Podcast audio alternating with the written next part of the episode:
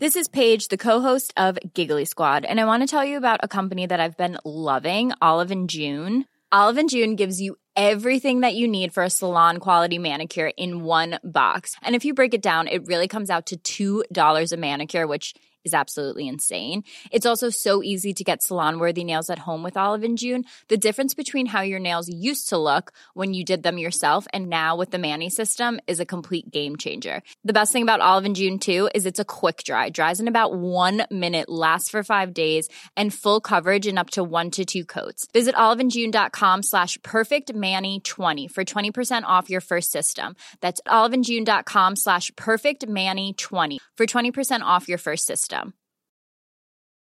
I'm Sandra, and I'm just the professional your small business was looking for. But you didn't hire me because you didn't use LinkedIn jobs. LinkedIn has professionals you can't find anywhere else, including those who aren't actively looking for a new job but might be open to the perfect role, like me. In a given month, over 70% of LinkedIn users don't visit other leading job sites. So if you're not looking on LinkedIn, you'll miss out on great candidates like Sandra. Start hiring professionals like a professional. Post your free job on linkedin.com/people slash people today. Hi, I'm Lawrence Dallaglio, host of the Evening Standard Rugby Podcast, brought to you in partnership with QBE Business Insurance. The show is available to listen to now and right up to the end of the season when the winners of the Champions Cup will be crowned at Tottenham Hotspur Stadium and the fight for the Premiership title will be decided at Twickenham. QBE is one of the world's leading insurers and they will help your business build resilience through risk management and insurance solutions. Subscribe and download now wherever you get your podcasts. Thanks for listening. Women Tech Charge is sponsored by Huawei, 20 years connecting the UK. Sorry, Lauren. Serious, professional. Welcome to season three of Women Tech Charge. I'm Anne-Marie Imafidon, your host, and I'm so excited to be back. We're recording this during the coronavirus lockdown, so all of our interviews are being done remotely, but that's opened up amazing opportunities for our biggest season ever. If we're not in the studio, we could go anywhere the deepest reaches of space, or down to the bottom of the ocean, or how about both? Little Kathy had no idea what she wanted to do, but she had a very clear sense of what she wished her life, very much wished her life to be like the kind of inquisitive, adventurous life that you know, Jacques Cousteau was showing us on television.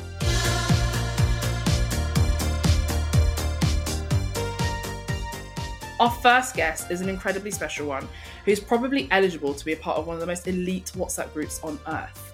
She was the first American woman to walk in space. Everyone has the stars above their head. Everyone lies on their back out in a field somewhere sometime and looks up at the moon or the stars. The first woman to go to the deepest point in the ocean. One of the interesting things is the ocean is actually quieter now during this pandemic than it has been in quite a while. She is the first person to do both. It's not about what's next, what's better, what's topping it. It's what's next to, to learn, or next to create, or, or next to change, or next to contribute. Her name is Kathy Sullivan, and she is a geologist, oceanographer, and astronaut. And I spoke to her at her home in Ohio.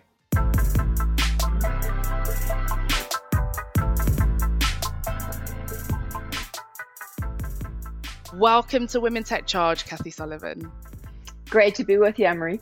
And thank you for hopefully staying on ground for the, the duration of this recording. I'll do my best. Reading through all of it, it's like she's either in space or she's underwater. I don't know. Have you adjusted to kind of non oxygenated scenarios? Is, is this kind of strange for you to kind of be on land? No, I like all three domains actually. It's quite good. good balance. So you might not have been able to go to space recently, but you've definitely gone down in the ocean kind of whilst we've been on lockdown.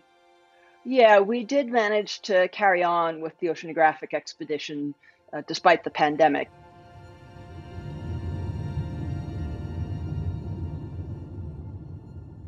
One of the interesting things is the ocean is actually quieter now during this pandemic than it has been in quite a while because of the reduction in shipping volume. Cruise liners, notably, are really inactive, and cargo volumes are down a bit. So we could get some recordings to pass to the deep sea oceanographers. Take a look at what the sound environment of the deep sea is when there's not as many of us running around overhead.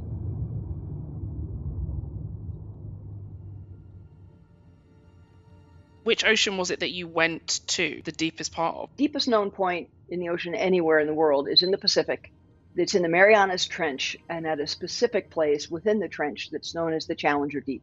And how far down is it, just for, for anyone listening? Kind of try and conceptualize it. A slight bit shy of 11 kilometers. How long did it take you to get down there from the surface? It was a four hour elevator ride down and a four hour elevator ride back up. How long did you spend down there? We were meant to spend a full four hours, but we had a problem with one of the batteries on the sub at about an hour and a half into that, and so we came up at that point. That's all right. These things happen. I guess you're more used to that than than anyone. Yeah. yeah.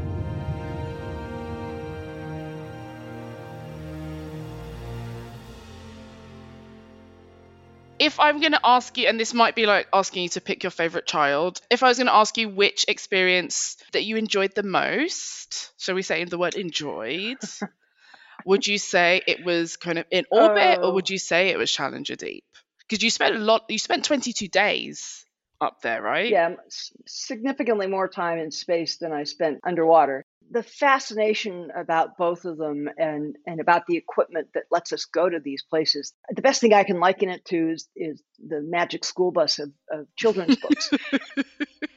Right outside your window is an environment that's absolutely lethal. You've got no business being there but inside where you sit you feel just like you feel where you're sitting now. That magical sort of dissonance of how can it feel so normal to be here and it's clearly so deadly right outside the window. You know i, I would have to say I just would have to say space meant more to me because of the full span of the Earth that you get to see from orbit. I mean, you circle the planet every 90 minutes, you see a sunrise or a sunset every 45 minutes. So that comprehensive sense of the planet that you get with multiple orbits, a thousand mile field of view out your office window, that was just so amazing to get to see that for myself. I thought that might be your answer, especially after you said an hour and a half. I I wonder if you spent 22 days underwater, whether you'd have you'd have had the same answer. I mean, I would love to get to spend more time in the deep. There's so much fascinating stuff there, but you know, I think we all kind of know this intuitively.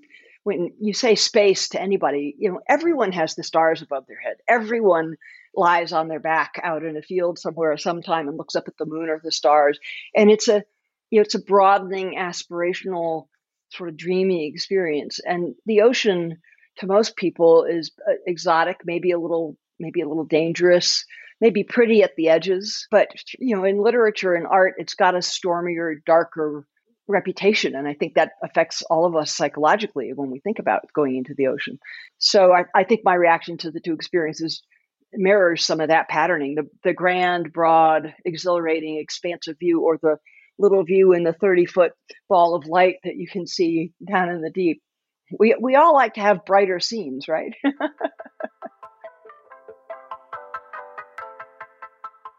Let's rewind a little bit right to the beginning. It's always a nice place to start these stories from the beginning. Little Kathy, what was little Kathy like, and what did little Kathy want to be when she was older?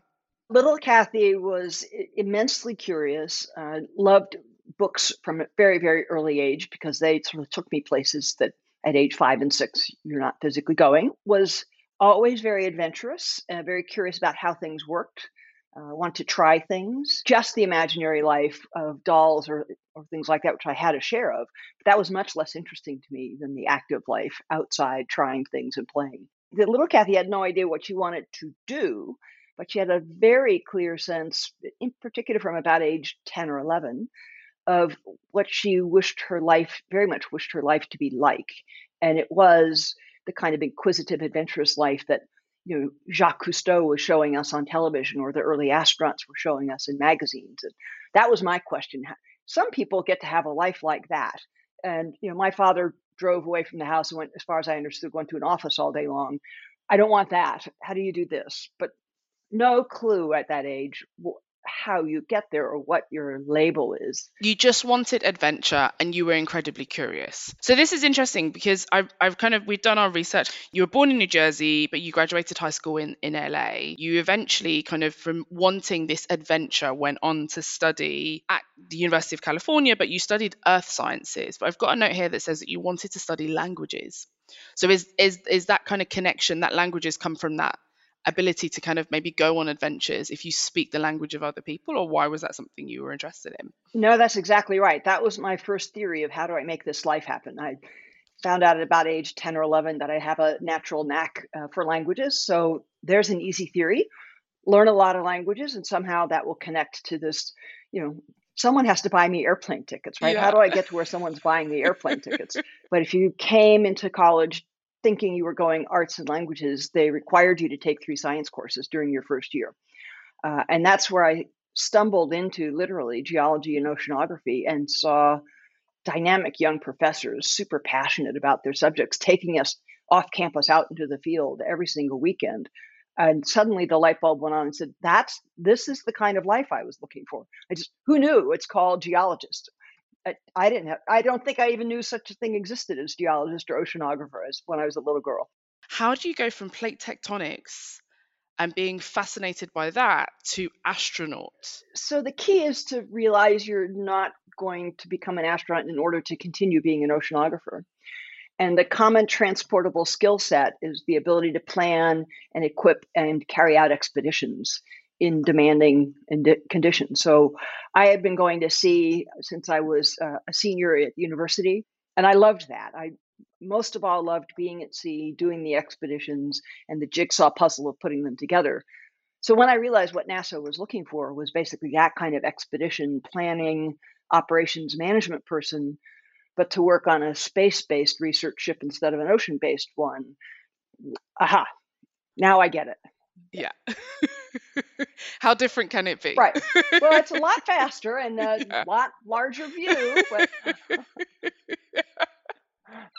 That's awesome. Okay. So, and that's a brilliant thing to kind of pick up on actually, is that transferable skills, which for other people who maybe might not have thought of themselves as kind of space professionals or potential astronauts, recognizing that, you know, all these skills are transferable. So at the moment, it's mainly astronauts they're the ones that we get to see that work within space. But of course, you've got space lawyers, you've got all kinds of different things and different skills that are needed that would work here on Earth that you'd also need on expeditions and need on space missions as well.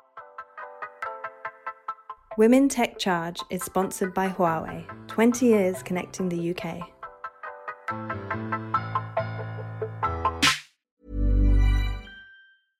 Hiring for your small business? If you're not looking for professionals on LinkedIn, you're looking in the wrong place. That's like looking for your car keys in a fish tank. LinkedIn helps you hire professionals you can't find anywhere else, even those who aren't actively searching for a new job but might be open to the perfect role. In a given month, over 70% of LinkedIn users don't even visit other leading job sites. So start looking in the right place. With LinkedIn, you can hire professionals like a professional. Post your free job on linkedin.com slash people today. Burrow is a furniture company known for timeless design and thoughtful construction and free shipping. And that extends to their outdoor collection. Their outdoor furniture is built to withstand the elements, featuring rust-proof stainless steel hardware, weather-ready teak, and quick-dry foam cushions. For Memorial Day, get 15% off your Burrow purchase at burrow.com slash ACAST and up to 25% off outdoor. That's up to 25% off outdoor furniture at burrow.com slash ACAST.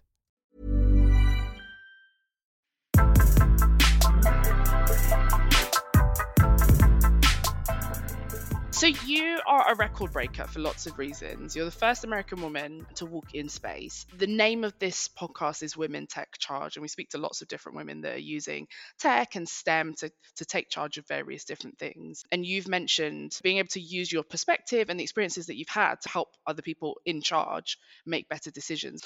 So I want to ask you, as as a pioneering woman, what do you feel was missing in the space race or in the space industry that you've now seen has changed? Changed as a result of having more women in the room within space industry and also maybe within oceanography? My main answer to that is common to both arenas. When I was early days in oceanography, early days in the space program, the really good top people are committed to excellence, right? Outstanding science, do great work. And in an all male setting, it's commonly the case that competition and stress and challenge and tension are seen as the ways you get excellence. You push people. That might be verbally, it's I'll beat you to the corner kind of, you know, let's see who can do this better. You know, I'll bet you can't. That kind of either rile your anger or rouse your yes I can response. And as women get more involved in the field, you get a different balance between positive cultures and cooperative workings versus just the competitive ones. I've seen that repeat itself in a lot of settings as women move into sufficiently senior positions that they have strong influence on how how are we going to come together to do this work. Culture is a set of decisions, often many unconscious ones, that define how are we going to come together to do this work. And leaders play a significant role and I believe have a significant responsibility in making sure that the answer to that question is a constructive one that enables the talents of everyone to be put to best use. Uh, lets everyone genuinely contribute to the best of their ability, but also strives always for the best possible outcome. I love that. Yeah, the different ways that you can get to excellence and the fact that if it has been that comp- combative or competitive thing already, then yeah, you can mistake excellence for being those things. Excellence means different things to different people, and human beings are allowed to be different. That's part of kind of what we're like as a, as a species. So why do we attach excellence to all those those other things? Even when you've got a shared definition of what you know, what do we consider to be excellent work here? There are multiple ways to get there.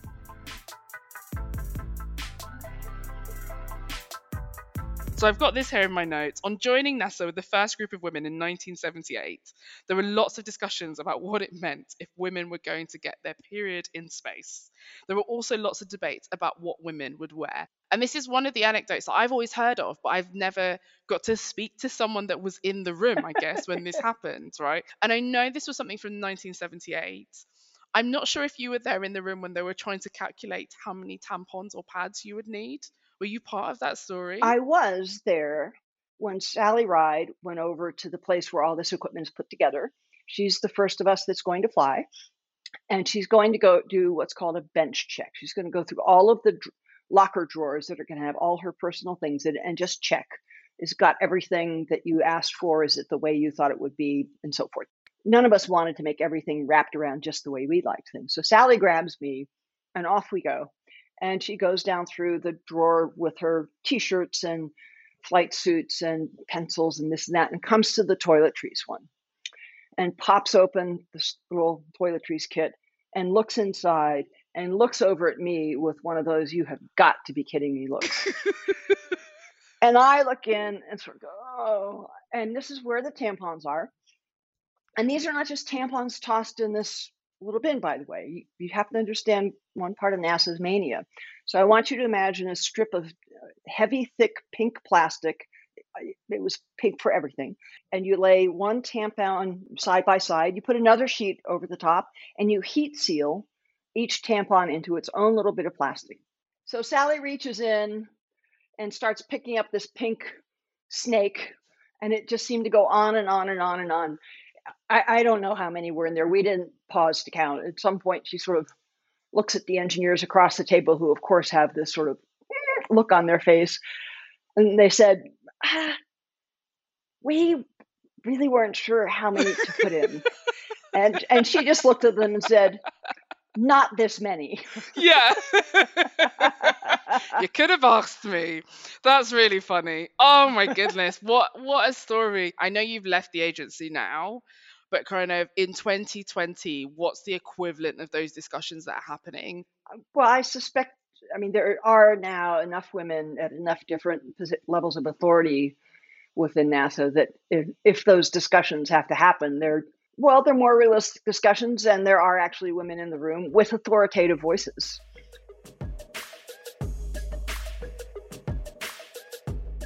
So there's a great photo actually of you looking back at Earth through a set of binoculars in the 1980s. And I think it's something that always always i mean astronaut you've been to space right this is always going to be the fascination it's always going to be the like i said the special whatsapp group right of people that have kind of you've walked in space then you come back here and it's like, what do you do? By my third flight, I realized I, you know, I'm not satisfied anymore. Just the fact that I had, I get to have this great view, and I can come back to Earth and you know, dine out on my vacation pictures forever and ever.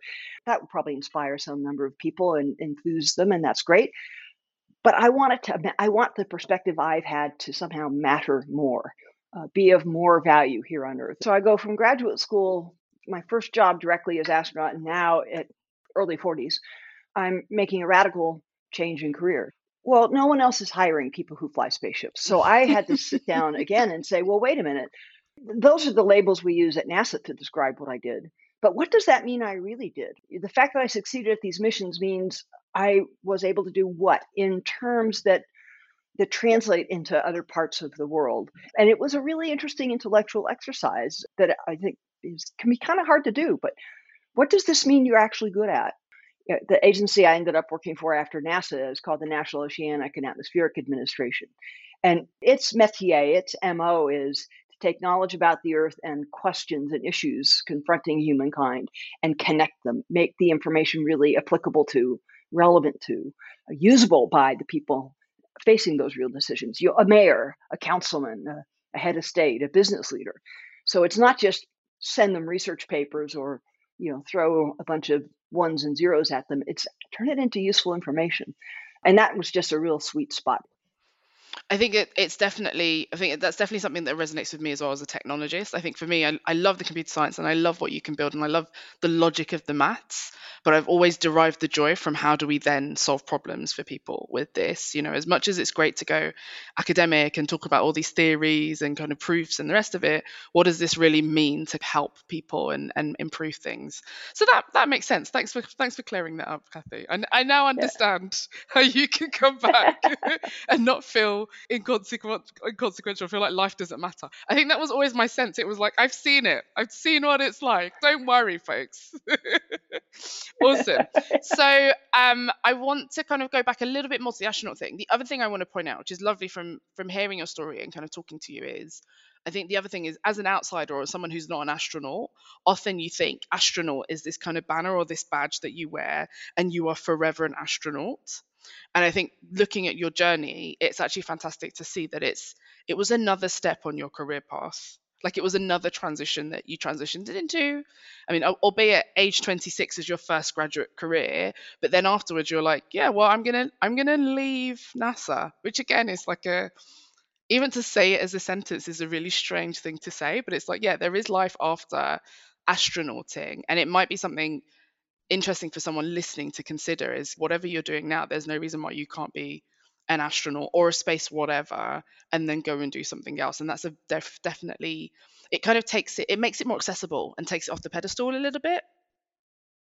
Yeah it's it is a label that you get to carry uh, forever uh, and it does as, as you said earlier it does have some weight. I mean there is a not an, a presumption and not an unwarranted one uh, that if you succeeded at that you you're one of the extraordinarily skilled uh, continuous learning kind of people. So you probably get treated with an extra dose of confidence that, well, I don't know, but she can fly in space, so I'll bet she can do that. So you you you do get yeah, you get that bounce. And well, and then it's incumbent on you as an astronaut to say, no, no, no, no, no, no, wait, wait, wait. let's let's be sensible here. Um, but yeah, you know, you, it it will boost you in that sense in popular imagination, and they're all you know, mine is not the only way to live a life after flying in space. Some people have stayed within NASA as an agency and gone into its management ranks. Some have gone into private industry, largely in the aerospace sector.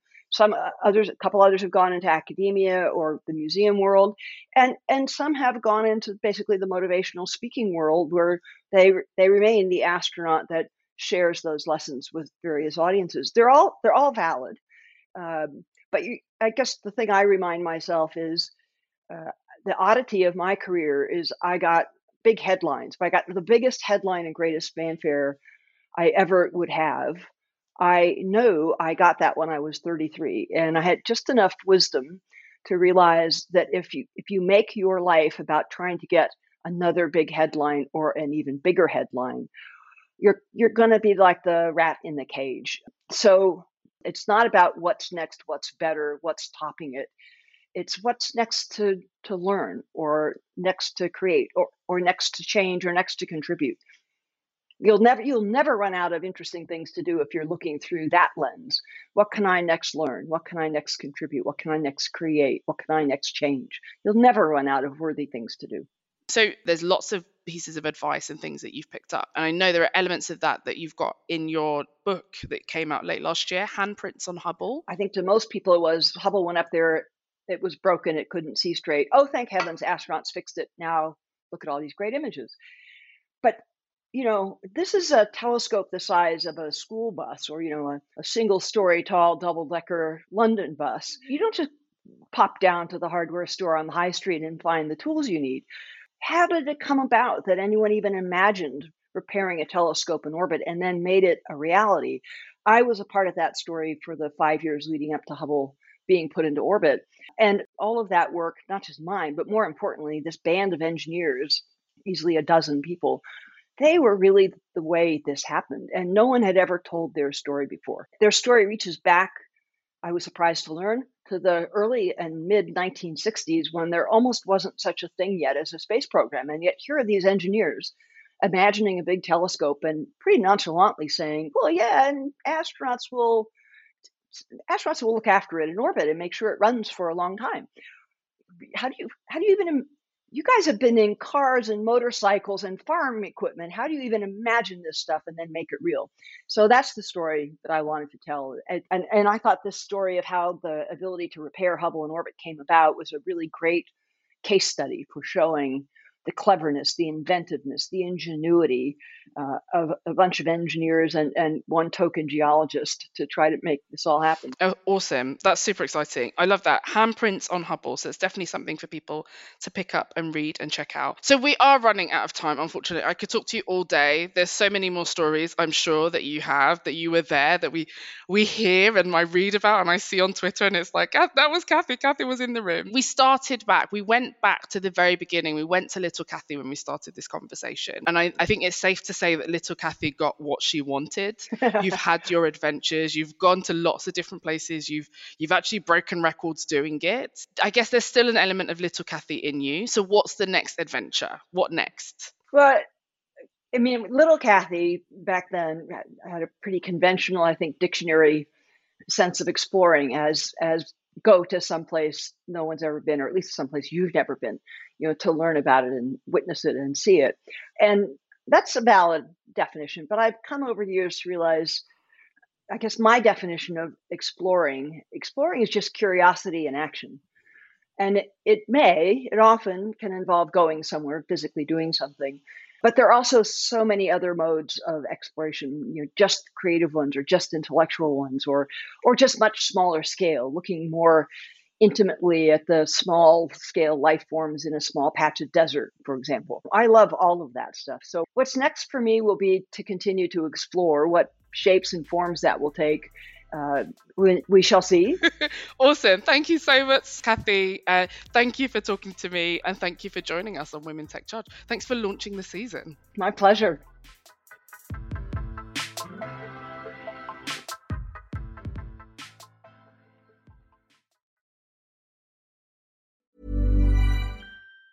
Mom deserves the best, and there's no better place to shop for Mother's Day than Whole Foods Market. They're your destination for unbeatable savings, from premium gifts to show-stopping flowers and irresistible desserts. Start by saving 33% with Prime on all body care and candles. Then get a 15-stem bunch of tulips for just $9.99 each with Prime. Round out Mom's menu with festive rosé, irresistible berry chantilly cake, and more special treats. Come celebrate Mother's Day at Whole Foods Market.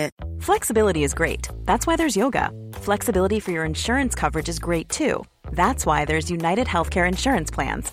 Underwritten by Golden Rule Insurance Company, United Healthcare Insurance Plans offer flexible, budget friendly coverage for medical, vision, dental, and more. One of these plans may be right for you if you're, say, between jobs, coming off your parents' plan, turning a side hustle into a full hustle, or even missed open enrollment. Want more flexibility? Find out more about United Healthcare Insurance Plans at uhone.com.